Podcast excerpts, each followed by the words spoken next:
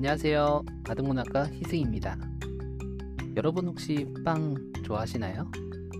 저는 보통 가리지 않고 먹는 편인데 굳이 하나 고르라고 한다면 음, 샌드위치를 고를 것 같습니다.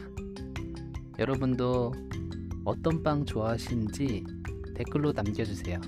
네, 궁금합니다. 오늘 저와 함께 보실 동화도 빵과 관련이 있습니다. 바로 구름빵이라는 동화입니다. 저는 이 동화를 보면서 나도 이런 빵을 먹고 싶다 라는 생각까지 하게 되었습니다. 동화 구름빵은 두 형제가 나란히 어딘가에 앉아서 빵을 먹으며 재미있는 상상을 하는 것을 옆에서 몰래 듣고 있는 것 같습니다. 아이들의 대화는 보통 허무맹랑하죠. 그렇지만 그만큼 또 재미가 있습니다.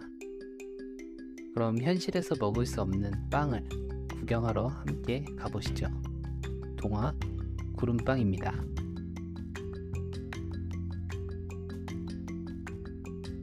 이야기는 형이 동생을 깨우면서 시작됩니다.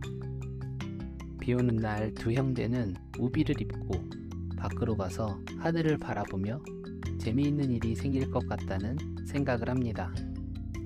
아니나 다를까 나무 위에 작은 구름 조각을 발견하게 됩니다. 두 형제는 작고 가벼운 구름 조각을 가지고 엄마에게 가져다 줍니다. 엄마는 아이들이 가져온 구름을 가지고 빵을 만들어 줍니다. 하지만 아빠는 출근하기 바쁩니다.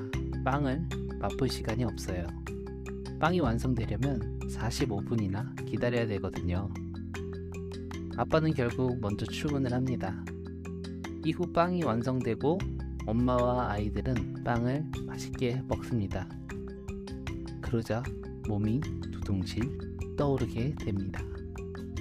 몸이 둥둥 뜬 채 아이들은 아빠를 생각하게 됩니다. 늦었다고 정신없이 나간 아빠가 날아서 회사를 간다면 지각하지 않겠죠? 아빠에게 빵을 가져다 주기 위해 아이들은 날아갑니다. 만원 버스에 몸이 꽉 끼어 있는 아빠가 보이네요.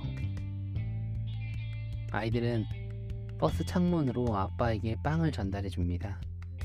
빵을 먹은 아빠의 몸도 두둥실 떠오르게 됩니다. 아빠는 아이들 덕분에 하늘을 날아서 늦지 않게 출근을 할 수 있게 되었습니다. 두 형제는 아빠가 안전하게 출근한 것을 확인하고 집으로 돌아옵니다. 이후 지붕에 앉아 또 구름빵을 먹지만 몸은 떠오르지 않습니다. 그저 구름을 바라보며 맛있게 빵을 먹을 뿐이죠. 마치 지금까지의 이야기가 두 형제의 재미난 상상인 것처럼요.